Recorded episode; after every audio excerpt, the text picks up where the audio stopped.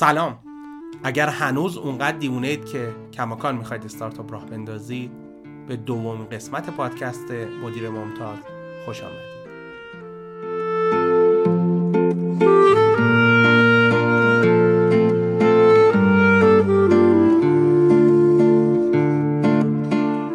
من ناصر قانمزاده هستم.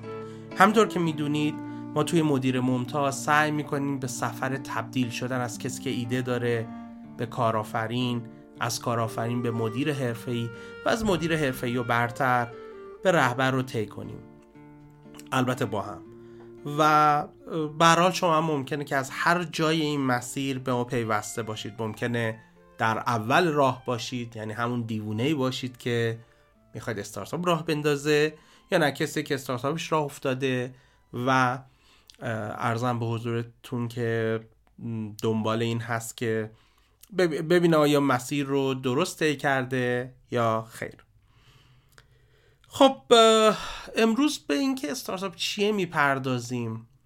قبل از که به اینکه استارتاپ چیه بپردازم مثلا چرا مهمه که بدونیم استارتاپ چیه؟ آیا مهمه؟ آیا اگه من کسب و کار کوچیک باشم بهش بگم استارتاپ مهمه؟ اگه استارتاپ باشم بهش بگم کسب و کار کوچیک مهمه یا نه؟ واقعیت اینه که مهمه به دلایل مختلف. یکی از مهمترین دلایلش شاید می‌تونه این باشه که رویکردها و روشهای مدیریتی راهاندازی و اداره استارتاپ با کسب و کار کوچیک فرق می‌کنه و بنابراین مهمه که شما بدونید کدوم هستید و همطور ادبیاتی که حاکمه یه مقدار متفاوته. البته که بعضی موقع افرادی برای اینکه شیکه میان به کسب و کارشون میگن استارتاپ که خب حالا این خیلی مهم نیست. این, این به این شرط که بدونن که استارتاپ نیستن خیلی مهم نیست. خب برای اینکه یه, یه حس مشترک تصویر مشخص و مشترک پیدا کنیم شاید نزدیکترین چیزی که به استارتاپ در واقع شبیه رو ارزم به حضورتون بتونم یه پروانه در واقع با هم تصور بکنیم. برای اینکه حس مشترک پیدا کنیم شاید بتونیم یه،, چیزی که خیلی نزدیکه و, و بتونه مثال خوبی باشه با هم پیدا بکنیم. به نظر من نزدیکترین چیزی که به استارتاپ شبیه در طبیعت پروانه است. از زمانی که تخمه تا زمانی که در واقع کرم میشه که حالا بعضا میگیم کرم ابریشم ولی خب پروانه مختلفی داریم همه ابریشم نیستن. تا زمانی که شروع می‌کنه به در واقع اون ساخت اون پیله و نهایتا از پیله در میاد و پروانه میشه. واقعیت اینه که ما مابع ازاش رو توی دنیای استارتاپ داریم. در واقع اون چیزی که بهش میگن بیشتر میگیم استارتاپ و استارتاپ نوپا میگیم در واقع تبدیل شدن از اون, اون, تخم که حالا ایده است به, به کرم و تا زمان در واقع رسیدن به مرحله پیله ساختن. تا اون تیکه ما به ازاش توی دنیا استارتاپ همون جاییست که بهش میگیم product market fit یا همخوانی در واقع محصول بازار. اون تیکه که یعنی مرحله company building یا مرحله ساخت شرکت که حالا تو فصل دوم کامل به این موضوع می‌پردازیم و این مرحله که تقریبا بیشتر آدم ها نادیده می‌گیرن و بعضا باعث میشه که استارتاپ ها چی میگن مشکلات ساختار سازمانی مشکل فرهنگ و غیره داشته باشن. و نهایتا جایی که میره برای بزرگ شدن و scale جاییست که تبدیل شده به پروانه و دنیای واقعی و شرکت بزرگ شدن و اینها.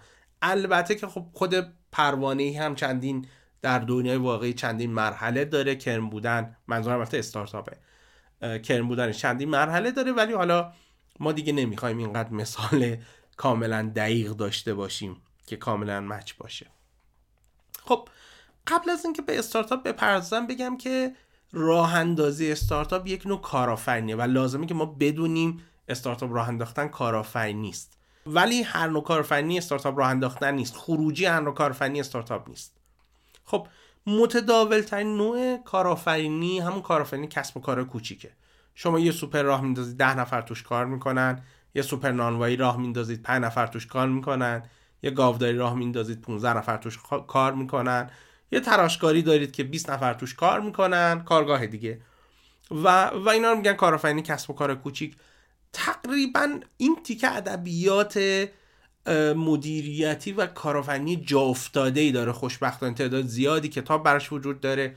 شما اگر پنج سال ده سال توی تراشکاری راه کار کرده باشید و یه مقدار اندکی هوش هم داشته باشید راحت می‌تونید یه در واقع طرح توجیه طرح کسب و کار بنویسید و یک تراشکاری دوم رو راه بندازید. گرچه کماکان احتمال شکست وجود داره ولی احتمال شکست اون خیلی پایینه.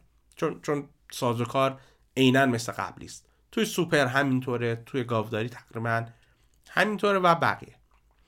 اما نوعی که ما معمولا خیلی لاقل حوزه کاری و تخصصی من هست و مورد علاقه من هست استارتاپ هستن. وقتی هم از استارتاپ صحبت می‌کنیم معمولا راجع به استارتاپ های گسترش پذیر یا اسکیلبل استارتاپ ها صحبت می‌کنیم. استارتاپ که ابتدای کار نمی‌دونن مدل کسب و کارشون چیه در جستجوی مدل کسب و کارن.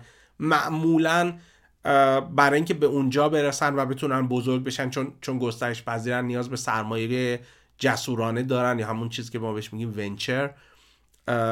در واقع چون نوع خاصی است ریسک خیلی بالاست. معمولا رشد خیلی بالایی دارن. حالا ساختار رشدشون هم صحبت می‌کنیم نوع رشدشون کاملا متفاوته.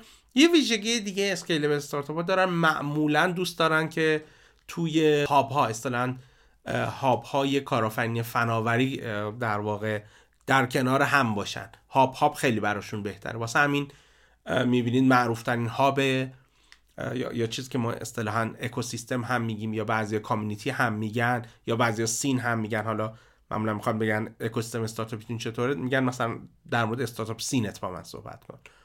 شاید معروف ترینش همون جاییست که ما اصطلاحا بهش میگیم سیلیکون ولی یه منطقه است در در واقع شمال کالیفرنیا در جایی که اصطلاحا بی ایریا گفته میشه. حالا از چندین شهر کوچیک و بزرگ از جمله سان فرانسیسکو سن هوزه نمی‌دونم منلو پارک در واقع ردوود سیتی ماونتین ویو سانی ویل خود خود پالو آلتو معروف و, و شهرهای مختلف تشکیل شده.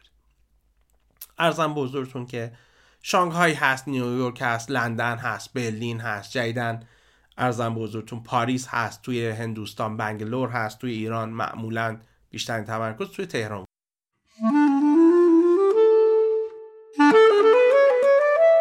یه نوع دیگه هم ما داریم که ما بهش میگیم استارتاپ خریدنی. امروزه خب راه اندازی استارتاپ و تا یه جای کوچولویی رسوندنش خیلی آسون شده.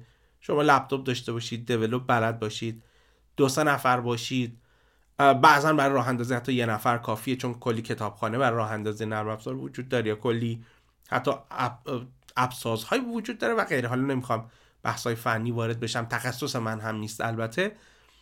بنابراین شروع می‌کنید استارتاپ راه انداختن. به یک جایی که می‌رسید حالا به یک اندازه که می‌رسید ممکنه حتی 20 نفر نیرو هم شده باشید 10 نفر نیرو هم شده باشید 5 نفر باشید. معمولا شرکت های بزرگتر میان. شما رو می‌خرن. خب ما به اینا میگیم استارتاپ خریدنی. و معمولا هم اینجوری نیست که روز اول کارآفرین ها بگن ما یه استارتاپ خریدنی راه بندازیم. گرچه هست که کارآفرین از روز اول دیدش این است که به شرکت های بزرگ بفروشه ولی به حال مسائلی رخ میده در طول مسیر که بنیانگذاران حالا بعدا احتمالا به این خواهیم پرداخت. ترجیح میدن که به یک شرکت بزرگتر در واقع بفروشن. خب بیشتر یعنی اغلب استارتاپ هایی که توی دنیا شکست نمی‌خورن و اصطلاحا موفق میشن از این نوعن. حالا حالا توی stage های مختلف و با قیمت های مختلف فروخته میشن. ولی در یک سازوکاری که حالا بهش در واقع ادغام و تملک merger acquisition میگیم به شرکت های بزرگتر فروخته میشن. شما اگر اخبار فناوری دنیا رو دنبال کنید به طور متوسط روزانه چندین کسب و کار می‌بینید که مثلا میگن گوگل خریدش اپل خریدش آمازون خریدش فیسبوک خریدش نمی‌دونم اینتل خریدش نمی‌دونم فلان شرکت برفرض سنتی این استارتاپ فناور رو خرید و, که حالا اینها باز بحثای خیلی طولانی است. پس اینا رو ما معمولا میگیم استارتاپ خریدنی. خب یه نوع دیگه از کارآفرینی هم وجود داره که کارآفرینی اجتماعی یا همون social entrepreneurship ه که خب معمولا برخلاف نوعهای دیگه کارآفرینی هدف اصلی افراد انتفاع مالی نیست. گرچه سود داشتن درآمد داشتن هیچ منافاتی نداره. ولی هدف اصلی اون سود مالیه نیست. هدف اینه که یه سازمان غیر انتفاعی یا انتفاعی نوآورانه درست کنن و تغییری تو جهان یا تغییری تو اون محله تغییری تو اون شهر تو اون کشور راه بندازن یا نه؟ مثلا روی بحث آب کشاورزی سلامت ارزم به حضورتون که محیط زیست و و و و. یا مثلا دنبال اشتغال برای افراد کم تر یا روستاییان یا یا شهرهای دیگه و اینها باشن. خب این هم خب خیلی یک رده از کارآفرینی نیست که خیلی هم خوبه و واقعا معمولا تاثیرهای مثبتی تو دنیا و رو شهرها کشورها محله ها گذاشته و می‌گذاره و خواهد گذاشت و خیلی هم در واقع با ارزش. اما یک نوع دیگه از کارآفرینی هم داریم که اصطلاحا کارآفرینی در شرکت های بزرگه. شرکت های بزرگ معمولا خب می‌دونید چرخه عمر محصولات محدوده شرکت های بزرگ معمولا به جایی که می‌رسن. البته حالا ما شرکت بزرگ میگیم استثنایی هم وجود داره ولی به طور معمول نوآوری توشون سخت میشه رشد توشون سخت میشه. نمی‌تونن خیلی خوب در واقع بازارهای مختلف رو بگیرن و حالا سعی می‌کنن که با روش های مختلفی عقب نمونن. خب یکیش ارزم به حضورتون اینه که سعی می‌کنن داخل خودشون نهادهای استارتاپ تور یا نهادهای کارآفرینانه راه بندازن و ارزم به حضورتون که این باعث بشه بتونن از چرخه ها عقب نمونن. اصطلاحا دچار توفندگی رقبا یا دچار توفندگی استارتاپ جدید نشن. از وادی رقابت عقب. نمونن. البته شرکت های پیشتاز مثلا شما گوگل نگاه کنید و بقیه رو نگاه کنید آمازون و بقیه نگاه می‌کنید می‌بینید اینا برای این کار ابزارهای مختلفی دارن. یعنی داخل خودشون کارآفرین در شرکت بزرگ رو دارن همزمان مثلا کلی استارتاپ رو می‌خرن چیزی که قبلا راجع بهش صحبت کردیم همزمان بازوی سرمایه گذاری جسورانه یا در واقع CVC دارن. جسورانه شرکتی رو ما میگیم corporate venture capital یا CVC و از ابزارهای مختلفشون استفاده می‌کنن تا اون تو اون رده top بمونن. یعنی فقط از کارآفرین شرکتی استفاده نمیشه کارآفرین شرکتی خیلی سخته. به دلایل مختلف. یکیش مثلا اینه که فرهنگ کارآفرینانه با, با فرهنگ کورپوریت و شرکتی خیلی فرق می‌کنه. من مثال بزنم. حالا لزوما این نیست ولی به عنوان نمونه میگم. مثلا میگن فرهنگ استارتاپ فرهنگ تیشرتیه. حالا این وحی منزل شما می‌تونید کوچر و کروات داشته باشید استارتاپ و فرهنگ مثلا شرکت های جا افتاده بزرگ فرهنگ کوچر کروات. البته یه سری از شرکت های بزرگ فناور سعی می‌کنن که این فرهنگ رو حفظ بکنن. برای من میرید می‌بینید که این, این هست. ولی همش فقط اون لباسه نیست. فرهنگ سازوکار سازمان ارزم به حضورتون که سلسله مراتب اداری و چیزهای مختلف هست. اما چیزی که استارتاپ ها رو متفاوت می‌کنه چشمانداز بنیانگذار استارتاپ است. باز دارم میگم از اینجا بعد ما وقتی راجع به استارتاپ داریم صحبت می‌کنیم راجع به استارتاپ هایی که گسترش پذیرن اسکیلبل استارتاپ داریم صحبت می‌کنیم راجع به اونهایی صحبت می‌کنیم که دوست دارن که بزرگ بشن. اینا معمولا چشم اندازشون اینه که خب دنیا رو تغییر بدن. چشم اندازشون این تغییر جدی تو دنیا ایجاد کنن یا یه تغییری که دوست دارن تو دنیا ایجاد کنن مسائل رو حل بکنن. خب این این این به نظر من وجه تمایز استارتاپ هایی که فرق می‌کنن و بزرگ. چیزی که من جاهای مختلف بارها بهش اشاره کردم و تو ادبیات استارتاپ خیلی مهمه اینه که بدونیم استارتاپ نسخه کوچکتر شرکت بزرگ نیست این جمله معروف استیو بلنکه. یعنی چی؟ یعنی روش های متداول و کلاسیک مدیریت کسب و کار بر استارتاپ کار نمی‌کنه. تا زمانی که استارتاپ هستن البته. به بیان دیگه حالا معمولا تا کجا رو ما میگیم استارتاپ به این معنایی که ما مد نظرمونه تا قبل از رسیدن به product market fit یه جمله خیلی معروفی وجود داره. میگن MBA ها که در واقع اگر خوب آموزش دیده باشن خیلی خوب باید بتونن execute بکنن. نه تنها تا قبل از product market fit برای استارتاپ مفید نیستن بلکه مضر هم هستن. چون مدیریت شرکت های جا افتاده رو یاد گرفتن و خیلی آموزش داده نشدن با کار کردن با عدم قطعیت. البته که مثل هر چیز دیگه توی این مورد استثنا وجود داره. حالا بریم تازه به جای تعریف استارتاپ بپردازیم. من سعی می‌کنم 5 تا تعریف استارتاپ رو بگم. از 5 تا آدم متخصص. این تعریف ها اینجوری نیست که واقعا با هم تفاوت داشته باشه. پنج نوع آدم با توجه به در واقع جایی که قرار دارن رویکردی که دارن به یک ماهیت مشخص پنج تا نگاه دارن و با هم واقعا منافات نداره. پال گراهام که خب بنیانگذار شتاب دهنده وای کامبینیتوره. اگر وای کامبینیتور رو نمی‌شناسید اولین و معروف ترین شتاب دهنده دنیاست و کماکان موفق ترین و خب بی دراپ باکس نمی‌دونم و خیلی استارتاپ هایی که امروز دیگه بزرگ شدن استارتاپ نیستن از عرضم به حضورتون وای کامبینیتور اومده بیرون. خب پال گراهام یه مقاله خیلی معروف داره که میگه استارتاپ یعنی رشد و تو اون مقاله اشاره می‌کنه که استارتاپ شرکتی است که ساخته شده تا به سرعت رشد کنه. میگه اصلا مهم نیست که تازه تاسیس باشه. عرضم به حضورتون که الزامی نداره که در زمین فناوری کار کنه یا حتی سرمایه خطرپذیر جذب کنه یا اینکه خریده بشه یا هر چیز دیگه. میگه تنها چیز اساسی که از دید من مهمه من منظور پولیگراهامه رشده. و هر چیز دیگه که به استارتاپ نسبت میدیم از رشد میاد. خب این دیده پالگراهامه دیو مکلور که بنیانگذار شتاب دهنده و در واقع سرمایه گذاری جسورانه 500 استارتاپ میگه استارتاپ شرکتی که در مورد این ستا سردرگمه. اینکه محصولش چیه؟ اینکه مشتریاش کیا هستن و اینکه چطور پول در میاره. خب و همین که به هر سه تا پی برد از استارتاپ بودن دست می‌کشه یعنی مشخص شد این سه تا چیان محصول مشتری و چطور پول در میاره دست می‌کشه و به کسب و کار واقعی تبدیل میشه. خب البته در بیشتر مواقع استارتاپ به اینجا نمی‌رسن و خب همین باعث میشه که شکست بخورن. اریک ریس کسی که متد لین استارتاپ یا همون استارتاپ ناب رو در واقع داده بیرون میگه استارتاپ یه نهادی انسانی که ساخته شده برای خلق محصول یا خدمتی نو در شرایط عدم قطعیت بسیار. بنابراین میگه اگه یه شرکت بزرگ هم هستی داری یه محصول یا خدمت نو رو در شرایط عدم قطعیت بسیار تولید می‌کنی تو هم استارتاپی از دید من. پیتر شیل خب سرمایه کارآفرین و سرمایه گذار معروف و همینطور نویسنده کتاب زیرو تو وان همون صفر تا یک یا صفر به یک. یه جمله خیلی معروف داره میگه استارتاپ بزرگترین گروه از آدماست که می‌تونید برای ساخت آینده ای متفاوت متقاعدش کنید. و اما شاید کلاسیک ترین تعریف که وجود داره تعریف خود استیو بلنکه.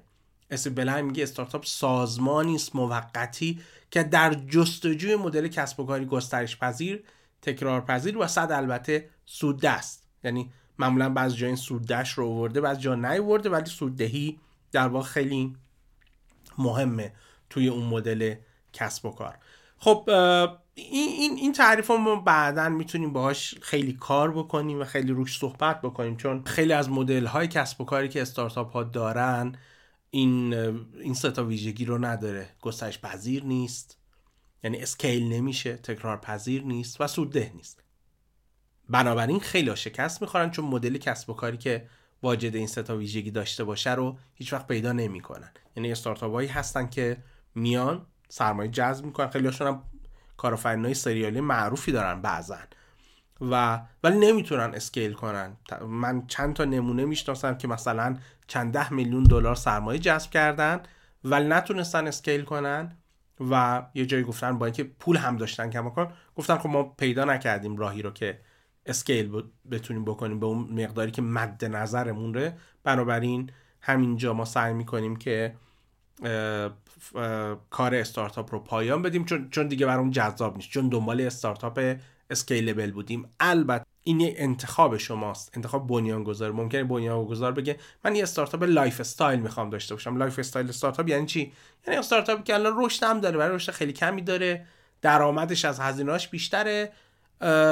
درآمدی داره که کارآفرین براش جذابه ولی لزوما برای سرمایه‌گذار جذاب نیست ولی داره زندگیش میگذره و دنبال چیز دیگه هم نیست. دنبال نمی‌دونم IPO شدن چند میلیارد دلار شدن نمی‌دونم unicorn شدن اینا نیست. بهش میگن lifestyle استارتاپ یا lifestyle company.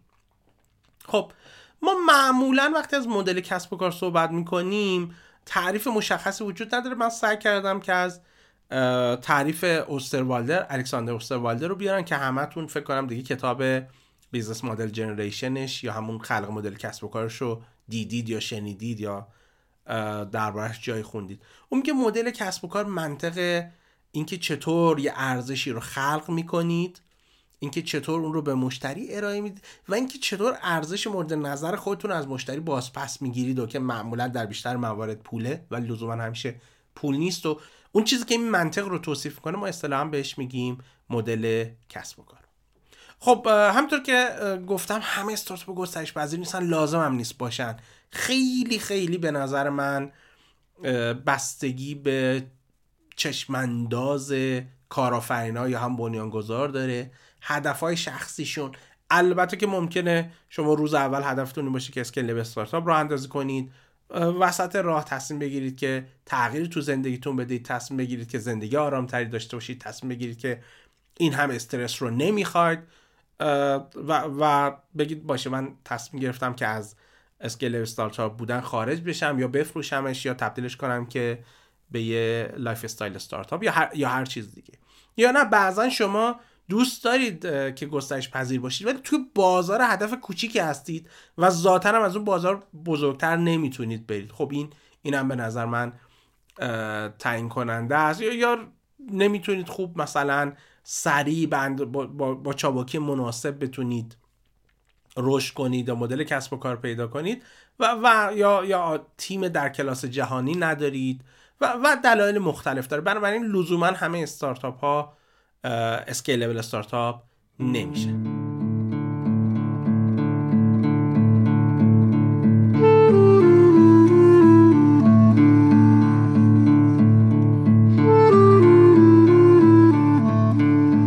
حالا انواع استارتاپ ها. از دید بازاری که بهش وارد میشن صحبت بکنیم. ببینیم استارتاپ به چه بازارهایی وارد میشن. پس تقسیم بندی هم از نوع بازار وجود داره. شاید متداول ترین نوعش بازار موجوده. یعنی استارتاپ وارد بازاری میشه که اون بازار از قبل وجود داره. کاربراش وجود دارن رقباش وجود دارن. کاربرا می‌تونن درباره رقبا توضیح بدن درباره قیمتش توضیح بدن درباره کارهایشون توضیح بدن درباره کیفیت سرویس ایشون توضیح بدن. برای شما وقتی میری مصاحبه می‌کنی در مورد همه چیز صحبت می‌کنن یا خود اصلا ممکن مشتری اونا باشید. بگین اینجوری که این کار می‌کرده من دوست ندارم. دوست دارم یه جور دیگه کار کنم. دوست دارم یه کیفیت دیگه بدم. دوست دارم محصولم یه جور دیگه بدم. برای این رو به اصطلاح بهش میگن بازار موجود. خب یک نوع در واقع دیگه از بازار وجود داره که بهش میگیم بازار جدید. یعنی بازاری که قبلا وجود نداشته. خیلی سخت اندازه بازارش رو در بیاره این موقعی که مثلا سرمایه گذار از شما می‌پرسه که اندازه بازارش چقدر ممکن اصلا هیچ حسی نداشته باشید. یه عددی بگید که خیلی خیلی با اون چیزی که نهایتا بهش می‌رسید اگه برسید البته فاصله داره. گاهی اوقات ممکنه 20 دقیقه طول بکشه 10 دقیقه طول بکشه که توضیح بده. اصلا من چی هم چیکار می‌خوام بکنم؟ آیندم کجاست؟ به کجا می‌خوام برسم؟ چون سرمایه گذاری هیچ حسی نسبت به شما نداره. معمولا این استارتاپ ها تجربه هم که خیلی از استارتاپ ها از یک الگوی رشدی تبعیت می‌کنن که اصطلاحا بهش میگن نمودار چوب هاکی یا هاکی استکرو یعنی چی؟ یعنی درآمدتون تخته تخته تخته و اگه خوششانس باشید یه نقطه داره که یهو شروع می‌کنید اوج گرفتن و بالا رفتن. یعنی ممکنه حتی دو سال سه سال تقریبا تخت باشه. و بعد یهو شروع کنید در واقع رشد کردن. معمولا این استارتاپ ها پول خیلی زیادی نیاز دارن که بتونید این بازار اصلا بسازید فرهنگش رو جا بندازید. این گاهن چند ده برابر یک استارتاپی که وارد بازار موجود میشه. شما اگه استارتاپتون از نوع استارتاپ وارد شده به بازار جدید یا سازنده بازار جدید بشه به پول نیاز دارید به سرمایه گذاری جسورانه نیاز دارید. و همطور که گفتم معمولا از نمودار یعنی الگوی رشدتون خیلی در واقع از نظر الگویی شبیه نمودار چوب هاکیه یه نوع دیگه از بازار وجود داره که اصطلاحا میگیم ریسگمنتد مارکت یا بازار بازبخش بندی شده گاهی اوقات شما یه وارد بازاری میشید ولی رقبای بزرگی وجود دارن و شما میگی خب من اگر برم با اینا در واقع شاخ به شاخ بشم مستقیما برم تو دل اینا تو سینه اینا مستقیما برن که خب منو بدبخت می‌کنن مثل حکم خودکشی داره. بنابراین چیکار می‌کنید؟ میگید من یه بخش کوچیکی یه niche market ی پیدا می‌کنم که ممکنه به دلایل مختلف برای اینا جذاب نباشه یا ندیده باشن یا یا نخوان وارد بشن و میرید مثلا فراهم کننده ارزون تر میشید. مثل کاری که محصولات چینی کردن. یا این محصول می‌دید با feature های به مراتب کمتر. یعنی مثلا رقیبتون برای سازمان خیلی بزرگ داره یه نرم افزاری تولید می‌کنه با صدها feature و خیلی هم نرم افزارش گرونه. شما میاد میگید نه مثلا برای کسب و کار خیلی کوچیک کسی کار نکرده. من با یک دهم اون feature ها یک صدم اون feature ها به اندازه کافی جذاب هست برای این بخشی که در واقع بهشون توجه نشده اصلا سرو نشدن. بنابراین ولی این گوشه بازار یا اون niche market ی که دارید هدف می‌گیرید اونقدر به اندازه کافی برای شما بزرگ هست. ممکنه برای رقیبتون اونقدر بزرگ نباشه. ولی برای شما اونقدر بزرگ هست که توش بتونید رشد و نمو کنید و بزرگ بشید. حالا بعد بعضا گاهی اوقات استارتاپی که تو این حوزه هستن اونقدر بزرگ میشن که حالا میرن در واقع رقبا رو هم رقبای جا افتاده رو هم می‌گیرن و بعضا حتی میبلن. خب نوع دیگه از بازار بازار کلون یا کپی شده است که تو ایران خیلیش رو داریم. بعضا من میشنوم که میگن کپی بده. نه واقعا هم یک نوع استارتاپه. معمولا اگر با یه بازار حدود 100 150 میلیونی رو در رو هستید که به دلایل مختلف مثلا دلایل رگولاتوری مانع زبانی یا نه حالا در case ایران تحریم هم هست اون رقبای اصلی جهانی وارد نمیشن. خب برای یه فرصت و پتانسیل خوب هست که شما اونجا کسب و کار راه بندازید. خب چیزی که تو این نک... مهمه اینه که مدل کسب و کار رو عینا قلفتی نمی‌تونید کپی کنید. بعضا باید انتباق بدید و بر اساس ویژگی های بازاری که توش می‌خواید کلون کنید اصلی رو تطبیق بدید. مدل کسب و کار اصلی رو نسبت به این بازار. خب ممنونم که تا اینجا همراه ما بودید. من سعی کردم که خیلی سریع و یه جورایم خلاصه تعریف های استارتاپ رو بهتون بگم انواع استارتاپ رو بگم بازارهایی که استارتاپش ورود می‌کنن رو بگم. اینجا ما سعی می‌کنیم قسمت فعلی رو ببندیم. ممنونم که تا اینجا با ما بودید. خوشحال میشم که ما رو روی Castbox، Apple Podcast، Spotify، Google Podcast و هر نرم افزار دیگه ای که استفاده می‌کنید دنبال کنید subscribe کنید عضو بشید. همچنین خیلی خوشحال میشیم که به دوستاتون معرفی بکنید. در قسمت بعد چشم انتظارتون هستم. ممنون میشم که روی این پلتفرما به ما امتیاز بدید. خوب باشید. من ناظر قانمزاده هستم. من رو توی شبکه های اجتماعی به ویژه توییتر و اینستاگرام با آیدی قانمزاده G H A N E M Z A D H می‌تونید دنبال کنید. تا قسمت بعد.